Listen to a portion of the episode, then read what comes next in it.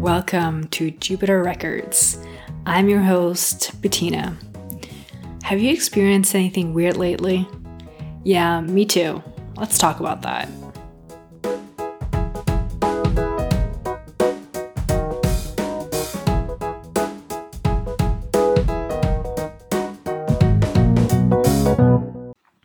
Good morning or good afternoon, depending on where you are in the world. Thanks for tuning in. I'm so stoked to be doing this. It's been a very long time coming. And I'll be talking about synchronicity a lot because it's been a very evident reoccurrence in my life. And I feel like only recently in the past two years cracked the code. So thanks again for being on this journey with me. So, what is synchronicity? Synchronicity is a term coined by psychiatrist Carl Jung in 1930. He referred to synchronicity in 1935 as a peculiar principle active in the world so that things happen together somehow and behave as if they were the same, and yet for us they are not. So basically, meaningful coincidences. These meaningful coincidences can present themselves in many different forms people, symbols, dreams, situations, numbers, animals, and so on. So Jung has been fascinated with these meaningful coincidences for many years before he finally decided to really look into it. He said, If I have conquered my hesitation and at last come to grips with my theme, it is chiefly because my experiences of the phenomenon of synchronicity have multiplied themselves over decades. So, a lot of times, these so called coincidences seem very insignificant at first, but then they start reoccurring, as they did for Jung. So, that is when you really start taking notice. I've talked to a lot of people about this, and there actually seems to be a theme of how many start noticing these synchronicities, myself included, and that is numbers. So it doesn't mean that that is when they began occurring, but it is when we start paying attention. If I try to think back to when I started noticing synchronicities, I'd say it was about nine years ago, but it was extremely subtle. And the reason why I didn't really notice at the time is because of what I like to call situational synchronicity. So it showed up in the form of people, and yeah, you probably guessed it, situations. So the same people kept appearing in unexpected places, or people showed up to warn me or bring me some sort of message.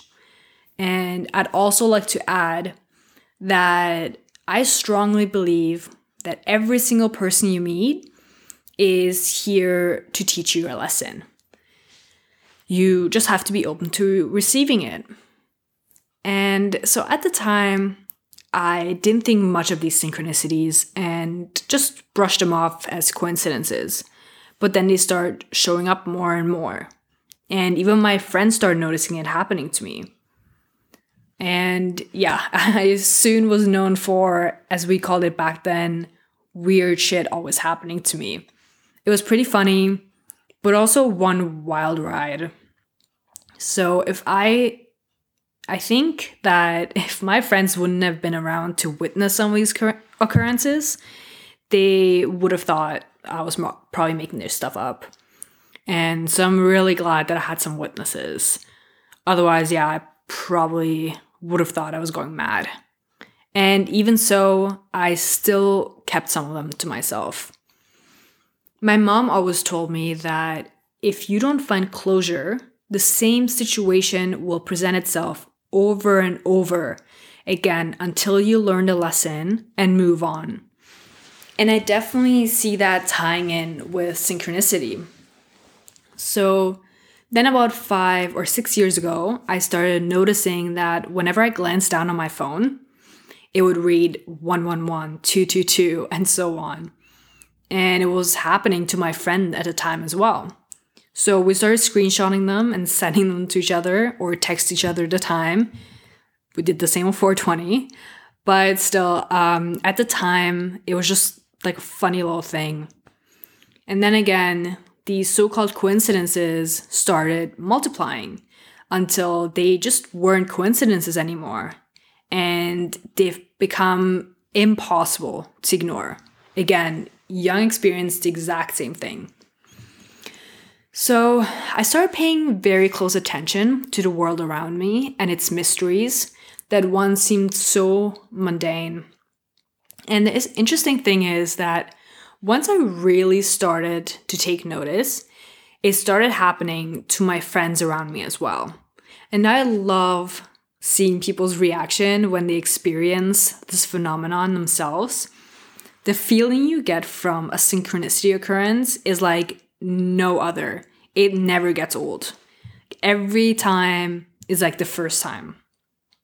Also, I'd like to quickly add that just as I was writing my notes for this episode and wrote, It never gets old, a friend of mine texted me saying, It never gets old, like literally at the same time, um, about a Nirvana song. And I mean, yeah, he's right.